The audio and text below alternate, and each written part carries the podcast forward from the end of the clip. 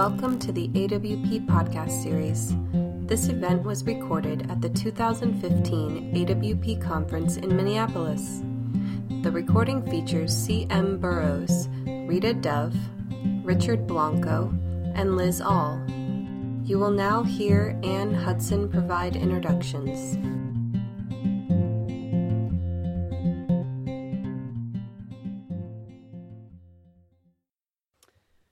Thank you all for coming to Four Weddings and an Inauguration, a panel on occasional poetry. My name is Ann Hudson. Last year, I was asked by a friend to write a poem she could deliver to her husband on his birthday.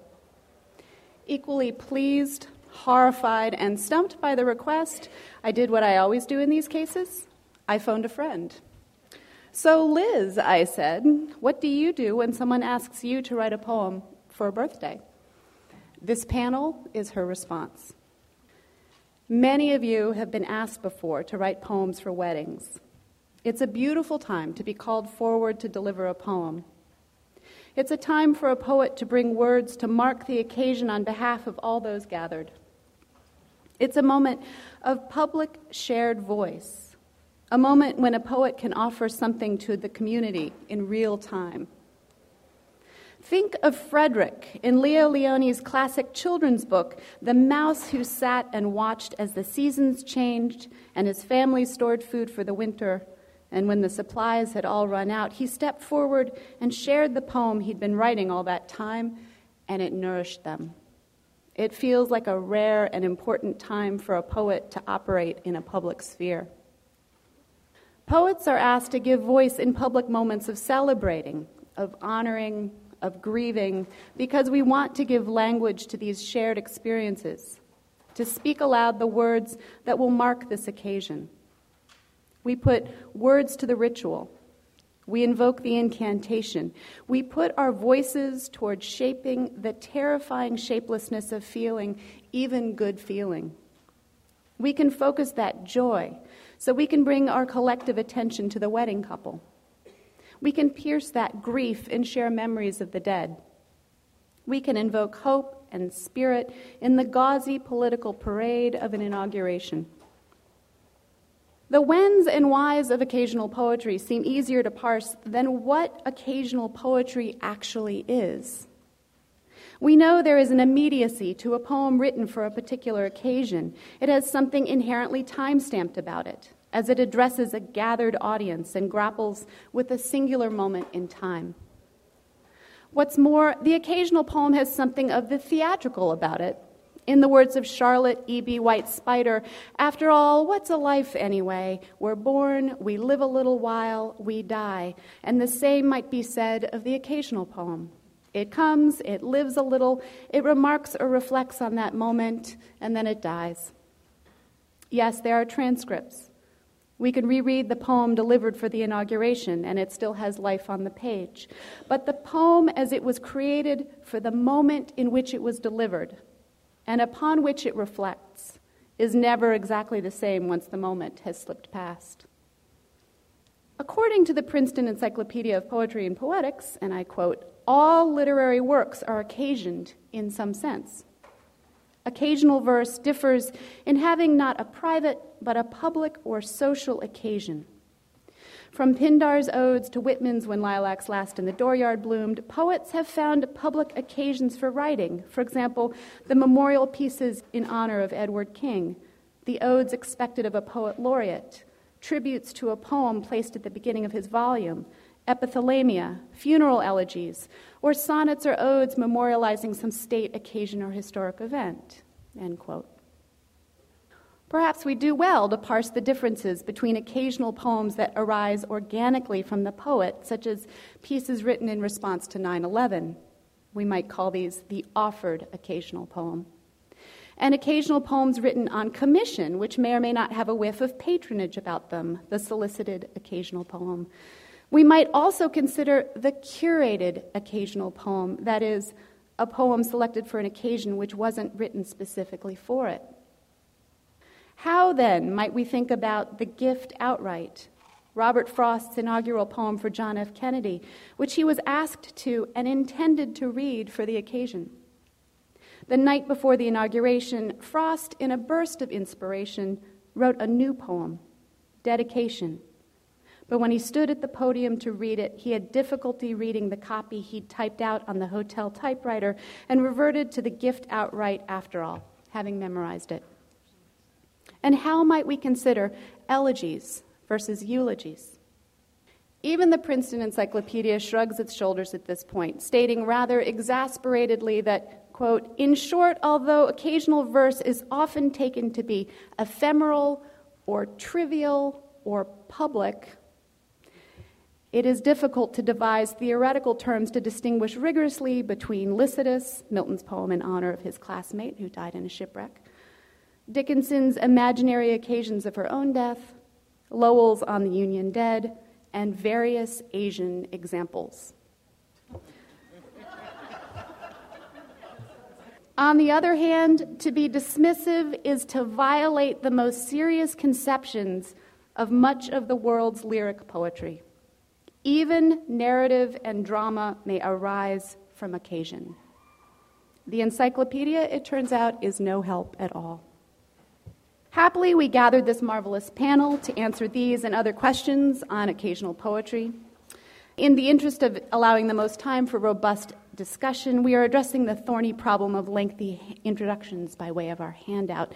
And speaking of handouts, I hope you all got a copy. We have on here some discussion prompts, and we hope that you will take a few minutes and turn to the stranger next to you, introduce yourself, become great AWP pals, and discuss any of these prompts which interest or intrigue you.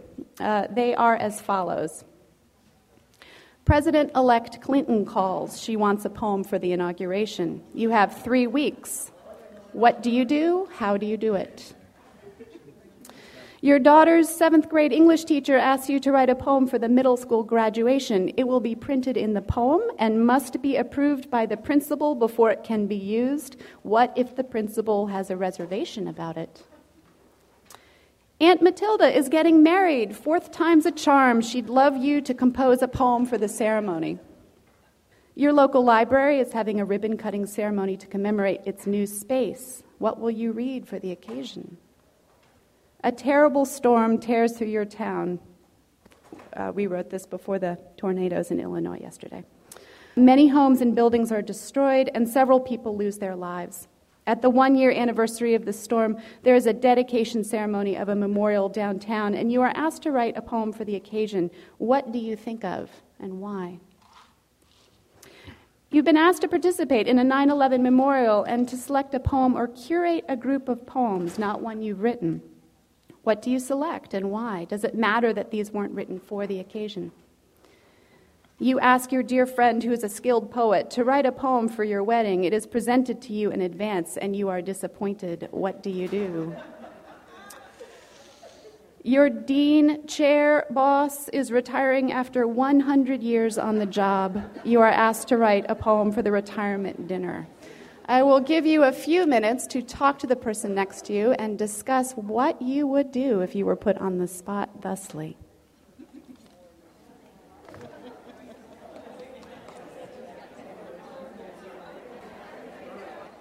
Thank you all so much for participating.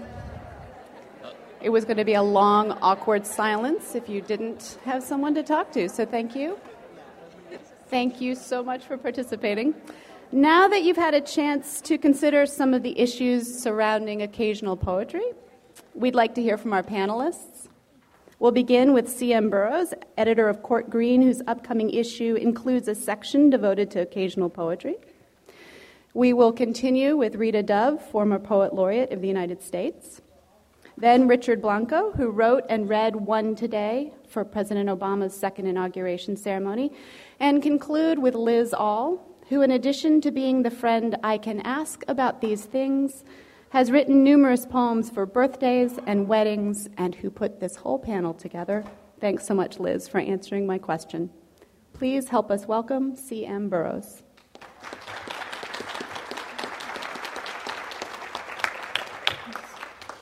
Thank you. Good morning, everyone. So, this is the latest issue of Court Green. It's in the 1200 block of our beautiful book fair, if you're interested after. So, my usual reasons for standing in front of audiences like you is to read my poems. In fact, I and my colleague and co editor of Court Green, Tony Trigilio, were both poets, which makes it particularly devilish that we made the dossier for this final issue of Court Green on the occasion of. I say devilish because none of us is naturally compelled to write the occasional poem. We drag toward it if we go at all. Just last week, I was asked to write a poem on the occasion of my all women's alma mater, Sweet Briar College, that's closing down. And amid all the uproar of one of the seven sisters closing, I said no. Much for the same reason I believe you all would. The pressure one feels to capture the sentimentality and nostalgia of others is immeasurable. We just as soon not take on the task. But back to the devil. In the spring of 2014, Tony and I considered how to approach our next issue of Court Green. We wanted to construct a challenge to instigate curiosity. We wanted, in this 12th issue and final year of Court Green, for the journal to play against yet another edge. The form of the occasional poem may not strike you as particularly dangerous or provocative, but it is exactly that urge for such an effect and the difficulty of defining it, the danger that we sought. In the hundreds of submission that came, submissions that came in over the next several weeks, we searched for poems that give innovation to the form, that give what we don't imagine possible when we set out for an occasion or its poem. To offer you something of what I call an edge, here's a poem from our dossier, Jan Beatty's On the Occasion of Not Committing Suicide, which begins with an epigraph by Luis J. Rodriguez. We tried to enter death and emerge from it we skin popped it in our forearms, a few cents worth, on the occasion of not committing suicide. Because there's a light coming, because you don't know about it, because fuck it, just wait, because fuck it, just wait. Because I used to start each day with thoughts of how, because your heart exploding could open, because I used to sleep with all my clothes and shoes on, because I love your hands, your graceful fingers, and yes, you have a right. But the fire in you could talk and blow up the dead. And, lover, we've never seen that yet. What you will bring. What a firestorm of heart. I'm waiting for it. What patchwork of lives. This poem presents us with a speaker that wants away from her provocation, looks for reasons not to.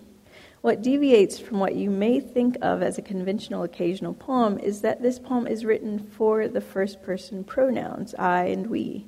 It gazes inward and toward the most intimate features of the I and other.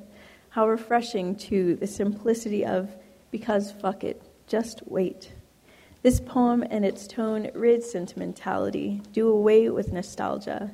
It exists, nearly all of it, in the present moment. By conventional, I mean to say that this particular poem is not what one has in mind when asking his or her friend, brother, daughter, or mother to write a poem for my wedding, birthday, quinceanera, inauguration, coming out party. But how refreshing that we can nod to the vast tonal occupations of the occasional poem. In editing this issue, I understand what writers attempt to veer from and what editors fear is too much sugar or too many a tear. Kevin Gonzalez's On Marriage is another surprising poem of the dossier. On Marriage. We have a son. Late night as I drive to the casino, this is what I think. We have a son.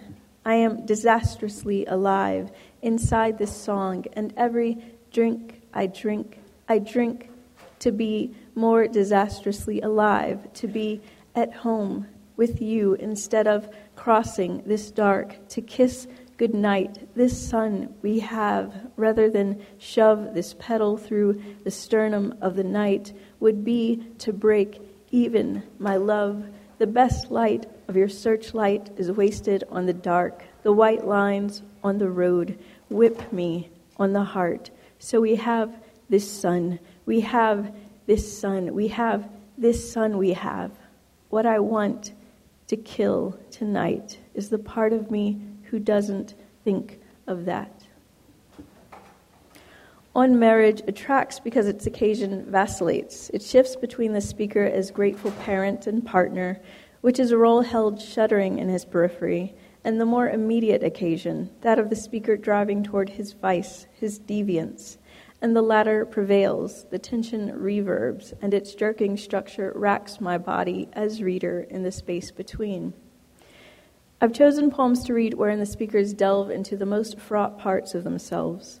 But what I want you to keep in mind is that Tony and I curated this issue in order to create a conversation between poems, between the lyric and narrative poem, between the expected and unexpected address of occasions. I'm going to offer two more poems from Court Green's dossier. Patrick Kindig's On the Occasion of Watching Geography Club. It's a 2013 film. I cried like a baby, even though I wasn't gay until college, and the movie was stuffed with Disney actors and men too pretty for me to date, now or then. I'm not proud that every film about coming out breaks me down like a cardboard box, even the bad ones. I'm not proud of that the darkest part of me wanted the obvious hero to get with the douchebag, the traitorous boy who left him for his football buddies, a move I'm still too often guilty of making, pretending my boyfriend is my designated driver when we get McDonald's at 1 a.m., playing up my athlete swagger at parties.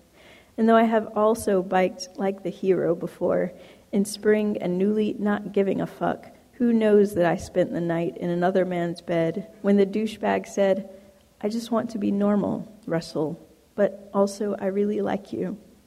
I pressed pause after that, wishing, like him, that I could have avoided the second clause. This, of course, was an impossibility, the point of the film, and I had to watch to the end, where I cried, not because it was a beautiful ending or the story was especially poignant, but because the world that birthed this movie was 10 years away when I was in middle school beginning to learn I was somehow different, unlike my friends ravenous for short skirts and tank tops, a boy who prayed in secret for stiff sheets after each accidental dream of breasts, who penciled pictures of naked men on rice paper and took them into the shower to watch them dissolve. And Michael Broders delivering the news. I had to slow down to check the numbers, but I didn't need to go that slow. When I found it, clapboard, shutters, split rail fence. I sat in the car until the song ended. Then I walked up and tapped, light as I could. She saw me in my dress greens, and she knew, like always. I knew from her eyes, the way she held her breath, and I kept saying, Ma'am, I need to come in. And she kept saying, I'm sorry, but I can't let you and a breeze kicked up the leaves in the driveway. A cloud passed in front of the sun, and I smelled coffee brewing in the house. That was it. Me standing there in my dress screens. She knew. These poems, intimately toned as they are, address common experiences of regret, of the attempt to fulfill what one must. The first anchoring in sexuality, and the second in the casualties, oh, how they ripple, of war. We have given the dossier its unique section, but it exists most loudly flanked by new poetry by the past and present editors, poetry that exists outside of the theme, and a selection of poems by Nathan Bretling, and in memory of him, a poet and graduate of Columbia College's MFA program who passed on too soon. Publishing this final issue is its own occasion, and I'm glad to have been able to honor what this court green holds and what its binding has held these past years with you. Thank you.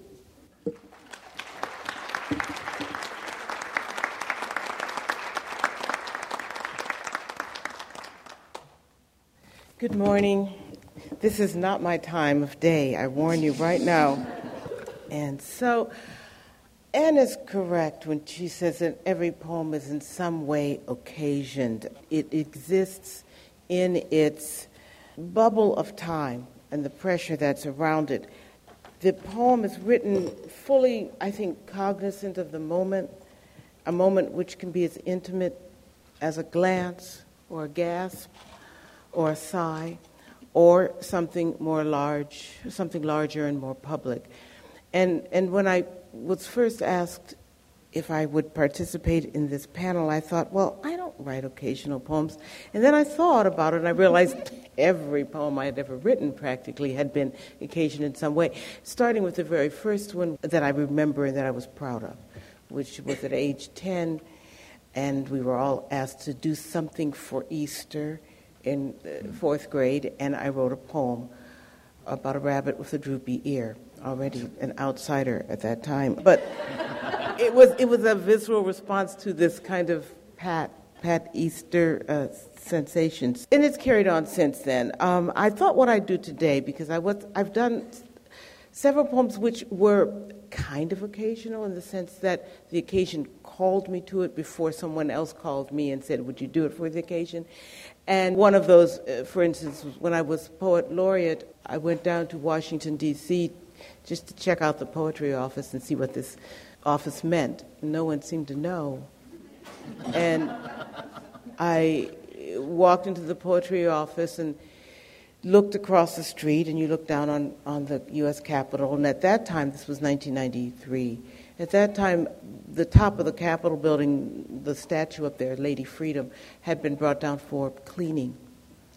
And so she was sitting down there, large and out of place and dirty and homeless and just standing there, realizing that I was uh, now going to somehow assume a public face for something that I considered a very private experience, made me. I, I looked and I thought, there's got to be a way to restore poetry to this public occasion. And it, it was really just the idea of becoming a poet laureate, whatever that was, that made me start to write a poem that called Lady Freedom Among Us, which then, about five months later in October, I was asked if I would say a few words at the reinstallment of Lady Freeman on, Freedom on top of the dome.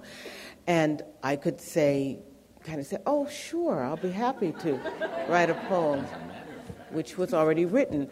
What I, what I mean by all of that is that I've found through the years the, the one thing that helps when you're asked to write an occasional poem, and you do feel that you want to write that occasional poem, is to really seriously think about the person who is in the audience out there and what you would, what that, that moment, that ephemeral moment that Ann talked about, would be like. How can you help create it? And that takes some of the pressure, I think, off of uh, oh my gosh, I've got to write something that, that's going to be memorable. I think to remember that it is ephemeral is really helpful. Because, in a sense, the soul rises to the occasion, you know, by stepping out of itself in order to communicate with an exterior presence. It's like Emily Dickinson said, you know, this is my letter to the world that never wrote to me. And to remember that at times has been really helpful for me. I wanted to talk also, however, about another kind of occasional poem, and that is the occasion where one is asked to collaborate with someone else. And I highly recommend this for anyone. Just, I mean, I do think the cross genre experience is really important because it stretches you, and makes you realize the, the capabilities of the word, how far it can be stretched to reach into other disciplines. And I'd like to talk about, out of personal experience, a, a few of these collaborations. I have been a musician pretty much all my life. I played the cello and viola gamba, and then I started taking voice lessons when I couldn't carry my cello around because I needed music with me. But uh, what that has helped me do on occasion is to write poems with musicians. And I'm not talking about handing a poem to someone and saying, you know, here, you know, make this, and, and they set it to music, though I've had the pleasure of had that, having that done as well. But actually sitting down with a musician or with a composer and doing it together out of scratch. And the wonderful thing about that is that you learn certain things about how the human voice carries in a room to remember that when someone is listening to you and they don't have the text before you, certain words are going to get lost. Certain vowels will not carry. S's will just hiss all over the place. You know, these kind of things, which in a certain way are like writing prompts. They're like little things that hem you in. It's like telling you to do a haiku, right? So to sit down with a composer is really a, a great experience in, in, in that regard. Uh, when I was asked in 1999, of course, it was the millennium, and we all thought we were going to die. And so let's go out with a bang. And, and one of the things that President Clinton had commissioned was the idea of doing a millennium firework display in front of the Lincoln Memorial right at midnight. And to do this, they had gathered together a, a kind of team of all sorts of people. Steven Spielberg did a movie, a kind of slideshow behind us, and a movie as well, called The Unfinished Journey America, The Unfinished Journey. John Williams composed the music. Ken Burns was sitting in this room with us, and Doris Kearns Goodwin, and I was the poet, and I'm like, holy, holy. and they had this kind of jam. We were supposed to have a think tank session. We're going to throw things out, and I'm like, I don't work this way. I really don't work this way. But what I did was I, I, took notes and I was very quiet and I listened to them throw out images and ideas and so that I could get a sense of what they were going to do because I thought, okay, music carries, there's no problem with that. Visuals are, they know how to address a huge audience. How do you make the big moment intimate? And it was, and I, and I had one section of this, and there were other poets involved as well, I, but I had one section of this to do, and I thought, okay, you're going to stand up there, and everyone's going to be cold as heck because it's, you know, December. So it must be short. And it has to carry. It has to be simple, but it has to also be crisp. And that took some of the pressure off the, the notion that I had to get up there and do this thing as well. And to realize that it would disappear. I think to have that, well, we all hope that we have this lack of ego. I think when we approach the page. If we don't do that, uh, we don't have that lack of ego. The poem is pompous and it's, it's overheard. It, it's not really anything that opens us into ourselves. And I think that an occasional poem, if it really is successful, if it really works, it occasions in each of the audience, of the ones standing out there, you know, just a sense of intimacy in the middle of the open space and a, a, a feeling of being part of the tribe, but also an individual who is buoyed by the, by the, by the tribe. So that was one of the things that I think helped me in that regard. I think I'm a sucker for punishment because I do tend to agree to collaborations that are really, really ridiculous for poets to try to do but it's an idea of like, let's see what happens. A, a, another occasion was in when was it? 1989, I believe. 1989. I had uh, been in residence at the National Humanities Center in uh, North Carolina, and there was a tradition that every class, and most of the people in there are humanities scholars, and they let a poet in occasionally or an artist, and every class gave a class gift at the end. Well, our class decided that they wanted a collaboration between the poet and the artist. The artist was Ava Kurlik, a wonderful installation, kind of three dimensional artist. And we thought about it and then we agreed. And then what happened was this. We walked around the Humanities Center, which is a kind of a glass enclosed uh, building, uh, which was beautiful to be in because of all the light, but was extremely dangerous for birds because they would crash into. it. So they had all the shadow bird, you know, decals on the windows that the architect had wanted to be clear, but that's not going to work in a practical world. And we walked and we said, we have to do something with this kind of disjunction. And in the end, what happened was that, I won't go into the whole description of it because it's very difficult to talk about the visual, but Ava had a scroll of muslin, like like an old ancient scroll with lots of images on it. And then she had another plexiglass case, a horizontal case, which had a, a literal scroll that the poem was going to be in. This meant that only about 24 inches of the poem could be seen at any time. It was two pages worth. There was more but it was hidden. You could scroll it out if you wanted to, but it, and the whole idea of breaking up the narrative that way, that I had no, I could not predict who was going to read what, you know, was extremely interesting to me. And so I learned a lot about narrative. I learned a lot about this is a public space, this is an occasioned poem, but it's an extremely intimate occasioned poem because only one person at a time uh, could stand before it and do it. And what happened was that I also was given a huge, I think it's like 25 feet of muslin.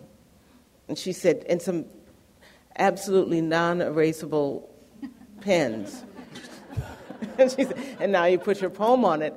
And so, of course, I had lots of drafts before that. But that meant I had to be, if I had a blot, I had to incorporate the blot into the story. So, so beads and beads of, of red and all this stuff uh, got into the into the whole mix. So that was another kind of collaboration, but it, it did also say to me, okay, if someone walks into a room while you are giving your poem, can it stand up to that moment?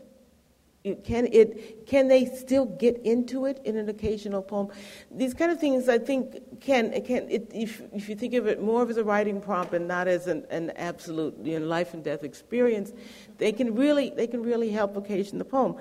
And um, finally, I think I'll talk about another one which I, I, have some handouts which you can pick up at the end just if you want to see an image of something. I was trying to find an image of some of these works, but one of my uh, most, uh, I think really one of my favorite uh, collaborations happened uh, with an interior architect, interior design architect, who had been commissioned to design the lobby of the courthouse, in, a federal courthouse in Sacramento.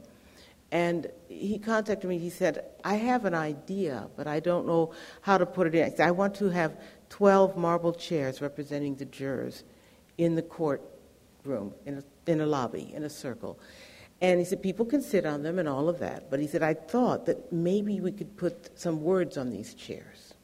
And thought of that, I thought, well, there, there they are in a circle, no beginning, no end. No one, and the, the, the spectator is ambushed. This is an occasion you stumble into. What I thought was, uh, why not have some interrupted thoughts of the jurors on the backs of those chairs? Things that don't make kind of a real narrative sense, but it's what they're thinking at the moment.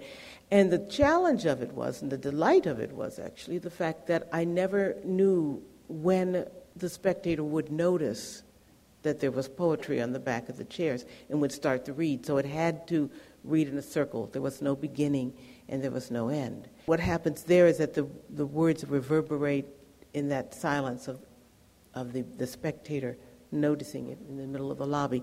So those are also, uh, you know, occasional moments. I would go on. We could talk on and on, but I, I mean, one of my uh, favorite things, and I'll end with this, is a poem that I was asked to write for Big Bird. You know, Sesame Street, you can't say no to Sesame Street. and what happened was, and I'm going to find it in a minute, when I was poet laureate, uh, Sesame Street contacted me and said, you know, would you would you appear and talk about poetry to kids? And I said, sure. Uh, that sounds like my, my daughter loved it. I, I would get kudos with my daughter and uh, at that time. And this is, it, it, was really wonderful to be able to think of what a, a child would like to hear. And also the fact that there was a huge yellow bird sitting next to you. And so that was really a kind of wonderful moment. And now, of course, I can't find the poem because I don't do this, but I'll find it and I'll read it to you later. Okay? I, will, I don't want to take up any more time from anyone else here. We have all sorts of things to do. But uh, that's my take on the occasional poem. Don't let it get you down. okay? Thank you. Is it morning still? I share with Rita the same thing. I'm only on four espressos, so I need about eight more. anyway, it's a pleasure to be here. Obviously, this is a subject matter, a discussion that's very fresh in my mind and uh, in my heart, and something that I'm sort of still processing and dealing with. I'd like to start with sort of kind of an interesting irony that I found was my very first poetry assignment in graduate school by Campbell McGrath is we read some Ginsberg, some Frost, who's that other guy? Whitman. And he, our take home assignment is write a poem about America. And I went home and scratched my head. I was like, this is, what America is this? That I've, so, Ginsberg? This is not my America. a little Cuban kid from Miami. But anyway, I find it interesting because that was exactly the same assignment I got 20 years later when Obama called and said, write a poem about America. And of course, I thought, I got this is just between us, but for about five seconds, I was a little cocky uh, because I thought, I've done that poem. You know, I've, I've been writing about America, you know, really throughout my whole body of work is questioning my cultural identity and place in America. So I thought, I thought don't worry, Obama, I, you got it. you, you've reached the right number. So that lasted five seconds, of course, till you face the daunting task of realizing it is like a, it is like that poem, but then it isn't, and investigating what that journey would look like, and just jumping into it. I had to write. I don't know if it's common knowledge, but I had to write three poems in three weeks. Not just one, but three. So, so enter, you know, just entering the mystery with that. So I wanted to share some of what that process went through, and I actually detailed a lot of this only because I felt for the, the Poor Next inaugural poet as maybe a little handbook of what would happen. It's a, a book called uh, For All of Us One Today, an inaugural poet's journey. I almost had to write it because I just I, I knew this experience was just had to be sort of exercised out of me. But the creative journey, this, the spiritual journey, the, the emotional journey, and all the rest, and a lot of sort of fun anecdotes too. Anyway, so a few things I learned was or relearned or really things that are already in regular poems that really are heightened in the occasional poem for me was this idea when, it, when I came to think of it that that occasional poem in that particular instance was my first spoken word poem. It was the first poem that would ever be heard before it would ever be read in my life. And you really had to think about that. You had seven minutes to capture the imagination of 40 million people through the ear. And if you didn't do it through the ear, if you didn't do it through its performance, the poem was going to go nowhere and literally sort of really do, do, really die right there in the moment.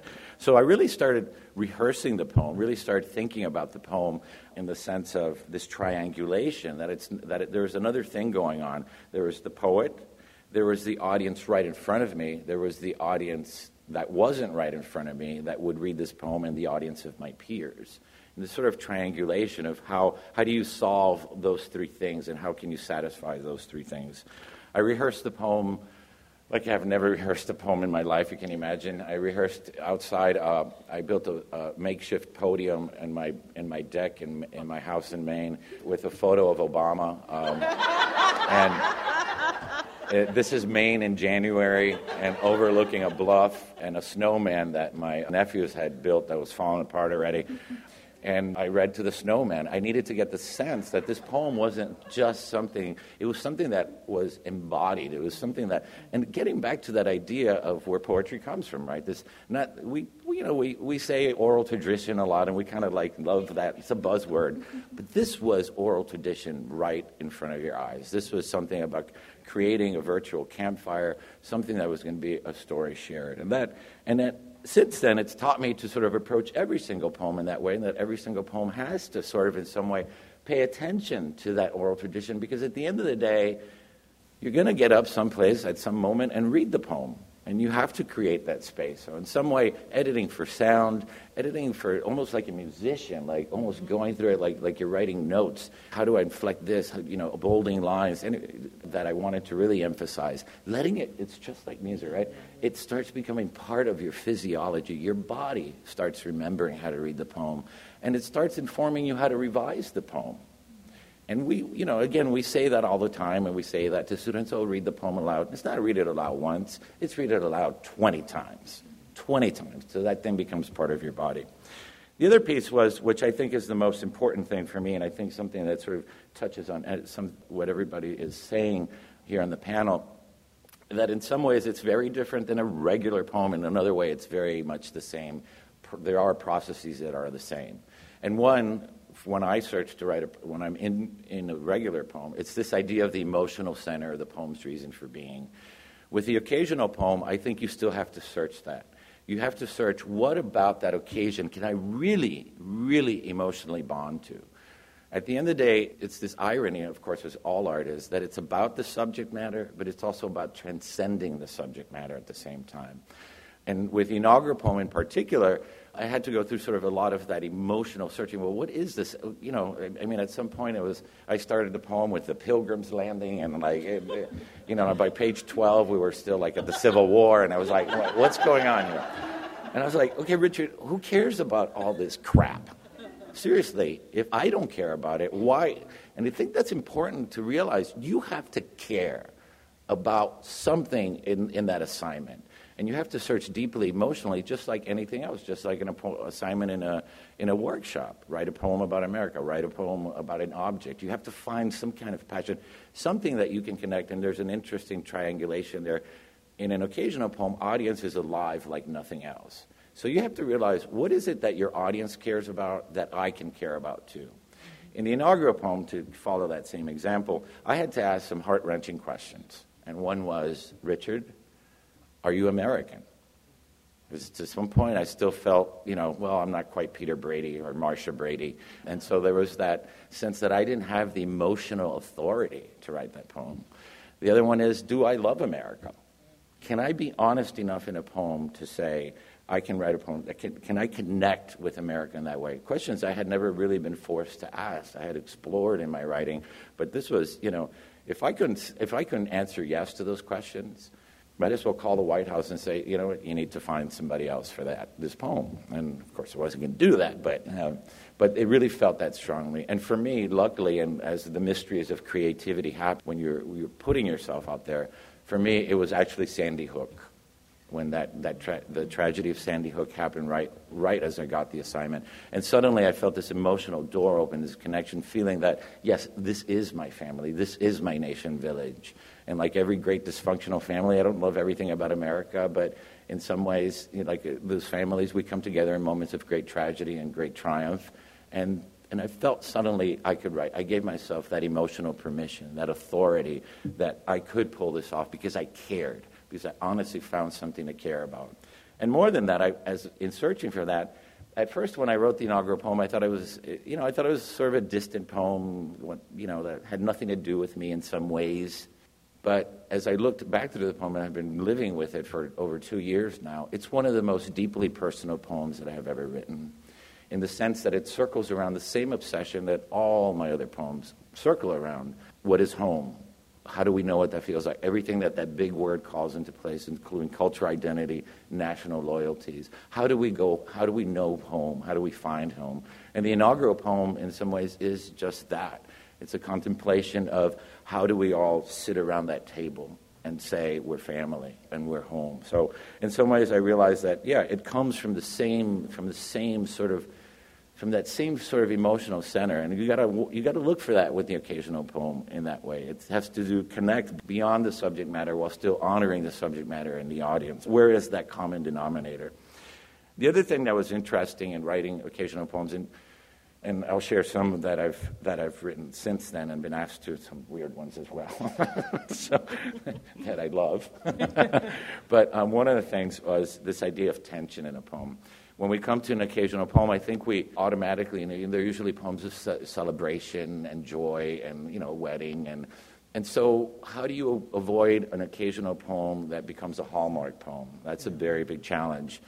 More so than in when you're writing sort of your regular poems where you already have built in conflict with a loved one, your mother in law, etc. You already got tension in there built in, right? You come to the page already with that tension. With an occasional poem, you almost have to find that tension. And it can be very subtle, but it sort of has to be there. And again, referring to the inaugural poem, on the one hand, it, it, can appear to be very Pollyanna, this idea, one today, we're all one today. But if you really read the poem, it's really saying, well, we're not really yet there. You know, it ends on this idea, waiting for us to name that hope, waiting for us to map that hope. So it's this, this sort of very subtle tension that I knew I had to work in there. But it's also, I think, again, all these lessons sort of overlap into when we write our regular poems. And I think what's great about the exercise of the inaugural poem in some ways is that it makes us re examine our personal poems and relearn these elements of craft or add dimension to them in ways that maybe we were never forced to think about them. So I think, you know, I think all those things were, you know, really things I'm still loving and enjoying those discoveries and, and keeping and, and have have taken them forward in writing my own personal poems. Always this sense that every poem, in some ways, again, an occasional poem, the, but also in the sense that it, it should be larger than yourself. And at the same time, again, this great irony of art, the particular, the universal is in the particular, sort of applies in the same way with an occasional poem. In some ways, everything we write is to sit around that campfire and share it and have an occasion for it. The other thing was that taught me was a sense of boundary, boundary and scale and these kinds of things. I think Rita mentioned about how can something be intimate and yet you know, this grand stroke. And you do need that grand stroke every once in a while. And for that, I did actually, you know, turn, in a sense, to nature in the poem and to Whitman and to the very few in our Norton Anthology of Modern Poetry that do have that oracular voice that reach for a little bit something beyond. But that idea of how the poem started, I, how I solved it was the poem starting had these grand Whitman strokes of one sun rose on us, you know, nature, the transcendent power of nature, something that everybody can connect to and can't deny. Moon, sun, earth, wind, you know, those, those primordial pieces, experiences of nature that we have. And then withdrawing back into the very finite details to give a clear, crisp picture of things. But also, even in choosing those details in a regular poem, I might have been detailing them much more specifically and personally to my own sort of realm of experience. In the inaugural poem, what you had to do is sort of select images that were once at once specific and at once open enough to sort of let other people see themselves in the mirror of the poem, but yet intimately. So when the poem says, on our way to clean tables, read ledgers, or save lives, they're very specific choices. I didn't say on our way to wait tables or clean tables at the diner on 51st Street, or so it's, it's about echoing an image that's specific enough but lets it be grand as well. But breathing between these two spaces and then infusing my own personal moments in there. I think to me was the hardest and most ground uh, sort of aha moment. Those little references when I refer to or to ring up groceries as my mother did for 20 years so I could write this poem today. Suddenly, it's not an occasion poem. It's not like I'm writing a poem for you. No, I am part of this poem. I am a person in this poem. I have as much at stake emotionally as you who are listening to me and what this moment's all about. So those are really important things that I think you take with you, and I encourage you. Those assignments, do them. do every single one of them. Nothing but write, and I think you'll all agree. Mm-hmm. Writing an occasional poem will turn everything that you think about poetry on its head, reconfirm it, and add to it in ways that I think no other assignment can. It should be a required assignment at every MFA program. It, seriously, it, it, just it just makes you look at poetry in, in a whole other different way, and yet arrive at some very common ground conclusions. Beyond my discoveries in the writing process and the emotional process, there were other things that happened as a result of the occasional poem that were important. And one was I had subscribed to the idea nobody reads poetry, et cetera, et cetera, et cetera. And I granted the inauguration does this at a scale like nothing else in America. but I realized that writing an occasional poem is in some ways a great service that you're doing for poetry and not just occasional poems, you're saying collaborations, anything that puts poetry in the public space, in the public realm. Because the, you know, we crashed three Gmail accounts from people writing from all over the world, people hugging you in the street and crying, little kids drawing pictures of the inaugural poem, writing their own inaugural poems, all sorts of wonderful things that you realized when you throw that poem out there, you're doing something, but you're saying about the egos. Forget the ego also. You're also doing something that's of great service for the art of poetry by just having people connect with that poem. In many cases, it's the first time in their lives that they have ever connected with a contemporary voice. And the results are, are amazing. And that's what keeps me thrilled about doing occasional poems. And I'll just share a couple of anecdotes of some that have come up about time, right? I don't know why Cubans talk so much, but uh, some of the, the things that have, that have happened, a couple, one is the Boston Strong poem, which is a, a poem that was commissioned to read after the marathon bombings. And again, what was the, my emotional relationship? I'm not a Bostonian. I wasn't there. And so that was a very particular. I had to find something I cared about, and it was little Martin, one little boy. And I tried to focus my emotion around that boy that, that, that was a victim of the, of the, of the, of the uh, bombings. I got to read that poem at the opening of the uh, benefit concert, and you could hear a pin drop. Not because it's my poem, but it was everyone knew and expected and wanted a poem. They knew somehow that that was the right thing. It was almost like a prayer to open the entire concert. I mean, and I was petrified. Here was Aerosmith, James Taylor. You know, I, I was opening for them. So that was that was more terrifying than the inauguration. To be honest with you, one of the most weird uh, weird one was the Fragrance Foundation called me up to write a poem, uh, and it's this big fancy. It's been around since 1946, but it was a poem about fragrance or about or about scent I was like, what the hell do I do with this? The, the organizer took me out to lunch, was crying. She was like, I want you to write this poem. And I just was, what, okay, sure. The Catholic guilt was like set in. But the beautiful thing about this poem, again, it, I took it also in emotional time, but creative challenge. As we all know, what is the hardest thing to write about? Scent, right?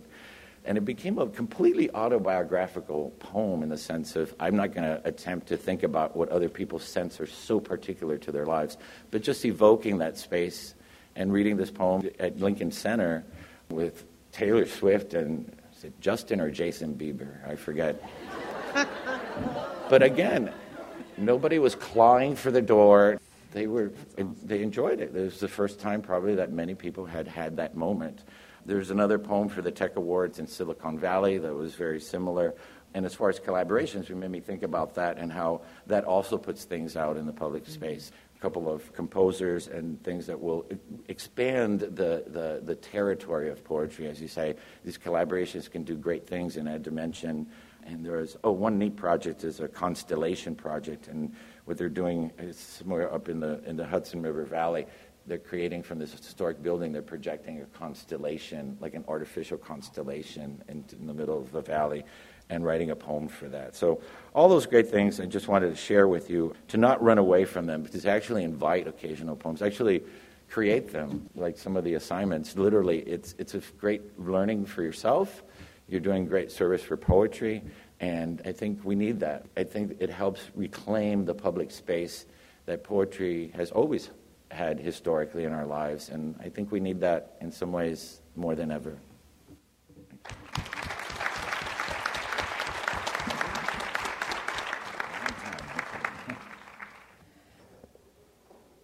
At my mid-sized state university in northern New England, our student union building, the hub, is built around a large open lobby space with a big fireplace and a hearth. Through the long winter, there's always a fire burning, lots of big chairs nearby where you can sit and warm up and read and talk with friends. A few years ago, the Hub started holding a ceremony called First Fire, which marks each season's first lighting of the fireplace. The event consists of brief remarks, the lighting of the fire, and a speedy dishing out of donuts and muffins and coffee and hot cider in that year's souvenir First Fire mug. The whole thing happens mid morning in a 15 minute window between classes. There are times when my colleagues at school or in the small towns surrounding it get the sense that some occasion they're working on requires the recitation of a poem.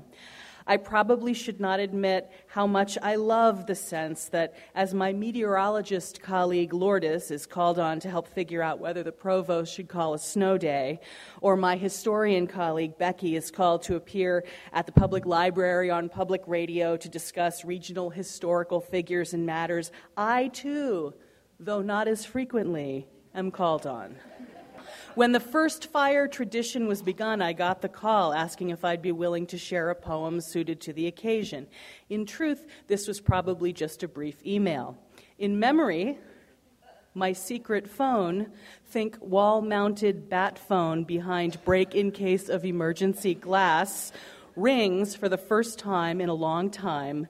Is there a poet in the house? Yes, there is. That first year, when the request came rather last minute, I read a poem by another writer. But starting the following year, I agreed to write one specially. I'm going to read it now, and I need your help. So it's going to sound really great if you help me out, and it's going to be really awkward for all of us if you don't. So when I point at you, we just say, First Fire, all together. That's also the title of the poem. Here we go. First Fire. Mid October, late morning, in the cavernous lobby where the hearth has slept through the summer months in clean, cool hibernation. Paper and wood await the awakening spark. First fire. A year ago, the first first fire, not long after Irene emptied herself into the Pemi, which emptied itself into the floodplain and beyond. The fire of a final drying out, a late start, a new tradition, first fire. Many years ago, someone struck and tossed the first match with a hiss and a flick of the wrist into this brick and mortar cavern. Once upon a time, this place was newly built. This chimney, ceremoniously or quietly, we don't know, lit for the first time. First fire. Was it lightning strike? Did it inspire? What ancient ancestor, before words, before agriculture, figured out how to recombine the familiar elements, oxygen, fuel, spark, into civilizing flames? First fire. Fossil remains from the longest ago show evidence of early, early burns first fire, a change of life for the grunting cave dwellers. Now we can do things at night. Now we can barbecue, flambe, char. Now we can live in the cold places. Now we can keep the night creatures away. Now we can be night creatures. First fire, tectonic plates floating on oceans of magma, First fire, the mother volcano hurling ash and pumice into the sky. First fire, everything dense and hot. And then the big bang. First fire, Sistine Chapel ceiling fingertip spark. First fire, true love stoking the furnace of your guts. First fire, the right word in the right place at the right time. First fire, the dry wood, the dry paper, catching like magic first fire, the brilliant idea's bright torch followed through darkness, first fire. Well done. I would reward you with muffins and cider if I had them. Just a few thoughts. I've read and shared other occasional poems at my school over email and out loud. In my very small pond, way up in the sticks, I am the one full time poet fish. I think I was invited to bring poetry to the First Fire event because I'm trusted to be able to write a poem and or qualified to pick an appropriate one and read it decently. Write one or choose one. Maybe it doesn't matter too much which. I may have committed out loud in front of everybody to writing and reciting a new First Fire poem every year until I die at my desk. This will be an interesting challenge, though, I think. I knew it would feel a little awkward to read this poem to you with you, although you did such a great job.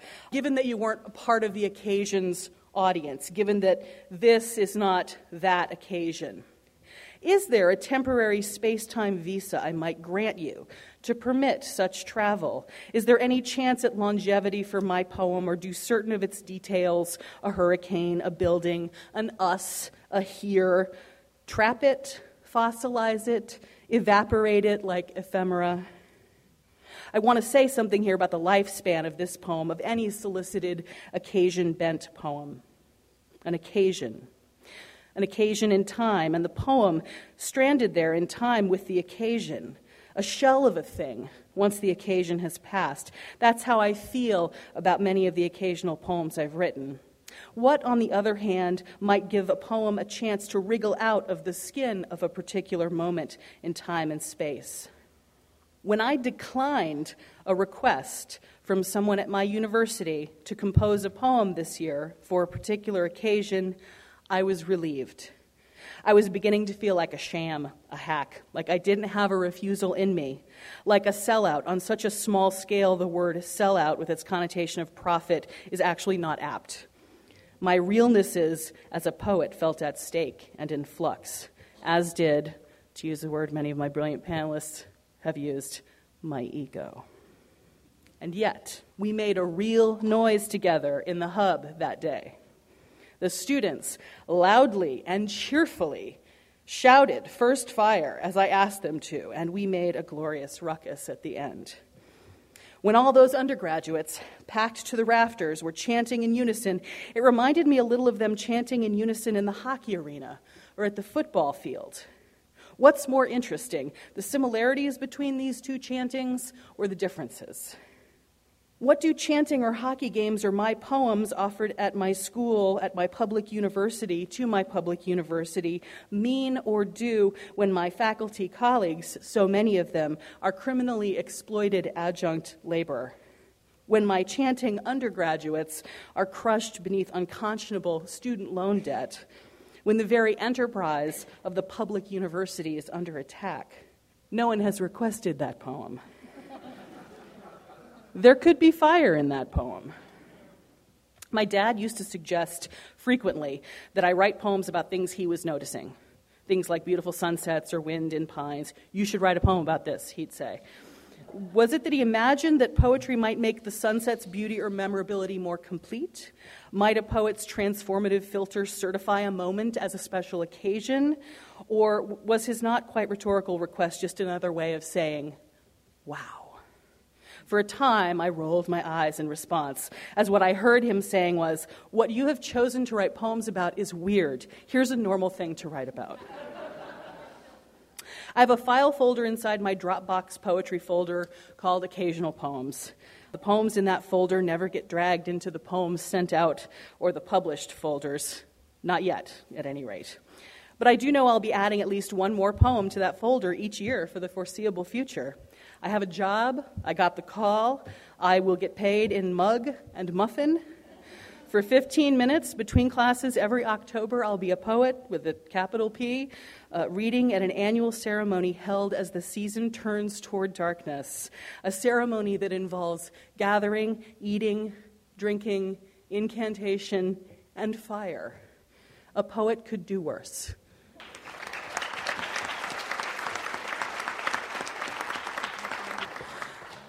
We have time for a few questions, and then I'm just going to hold us a, a, minute at the end so we can hear the Big Bird poem, which I think would be the best way to end the panel. If you have any questions for our panelists, I'd love to take them. Thank you. So, to repeat the question, sort of like we were talking about the not wanting to be too sentimental or Pollyanna ish or Hallmarkish when writing a celebratory commemorative poem, how do you deal with the opposite not, and not wanting to fall into a really dark, awful hole? I think use the word hole when writing about a tragedy or a disaster. And just uh, panelists speak right into that microphone so the podcast can hear you. There was the uh, poem that I read where the um, soldier was coming to tell the woman her son had died, right? And there's something about that poem that, yes, it's tragic, but there's such a gentle address of the occasion and of the emotions of that occasion that it doesn't fall into a sentimentality, but yet a registering of the tragedy and what it takes to admit a tragedy and receive one as well. So that light touch on the situation was what impressed me about that. I'd say also, uh, it's no, in some ways, it's no different than writing a personal poem or a regular poem. In that poems and poets always try to seek the complexities of emotions within any given moment, uh, as, as however small or however big.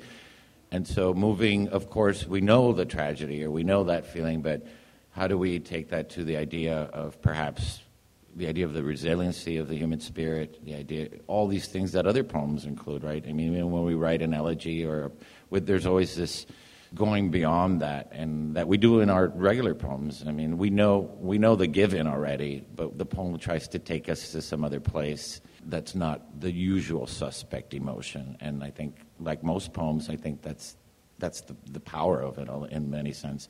Make us think about something we're not have we haven't thought about already. That in some sense is usually the polar opposite in some ways. Yes. How have we decided, why have we decided to say no to certain requests for occasional poems?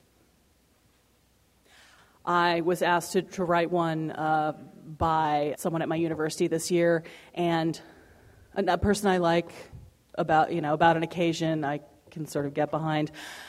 It's been a rough year at our university, and I think, mm, I mean, there there have been some layoffs. There's, you know, all the searches are off. It's not telling a story. Many of you are living yourselves, and I just, I knew, I felt I couldn't muster the poem that they wanted, and I knew they wouldn't be wanting the poem that I might end up writing, and I just thought, you know what? I like these people. It's been a horrible year for all of us. I am not. It's not going to be a good match. And so I said no. I've been asked a lot, and I've, I've said no to many poems. What uh, many occasions. I think the thing is, is that if you cannot, as as Liz has said, as, as Richard has said, if you cannot enter into that occasion with a pure heart and an open heart, then there's no point in doing it. There's also the sense that if you feel that you're only window dressing, that you're going to be. There's a way of saying. Uh, oh gosh, we have a poet up there, and this makes it this makes us big and good. Then no, that's a, a deal breaker for me. Same here, uh, sort of circling around the same idea again. If I feel that I can't connect emotionally at something, and I just feel I can't be honest about the poem, then yeah. I, there's only been one time when someone asked me to write a birthday poem about a guy I, I didn't know. Oh. And I, I, knew that emotionally how I would need to know this guy's family, I would need to know him somewhat, or if he was a figure, a public figure that I could connect with and have something honest to say.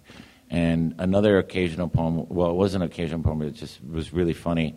I got asked to do a prostate cancer commercial, which uh, was pretty much a no. so things like that, and I think a pharmaceutical company asked to to come and do workshops on poetry, and I was like, I don't know. We have unfortunately run up to the end of our time. I want to make sure the next panel has enough time to get in here, and I want to make sure that we end properly with Big Bird.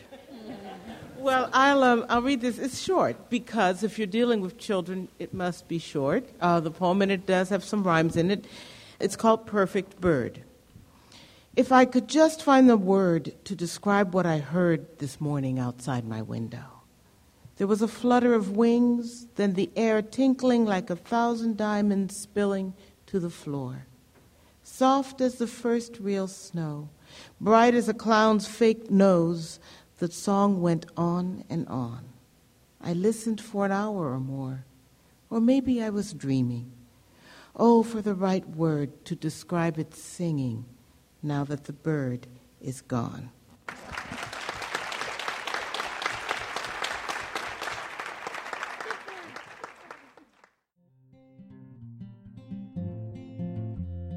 Thank you for tuning in to the AWP podcast series.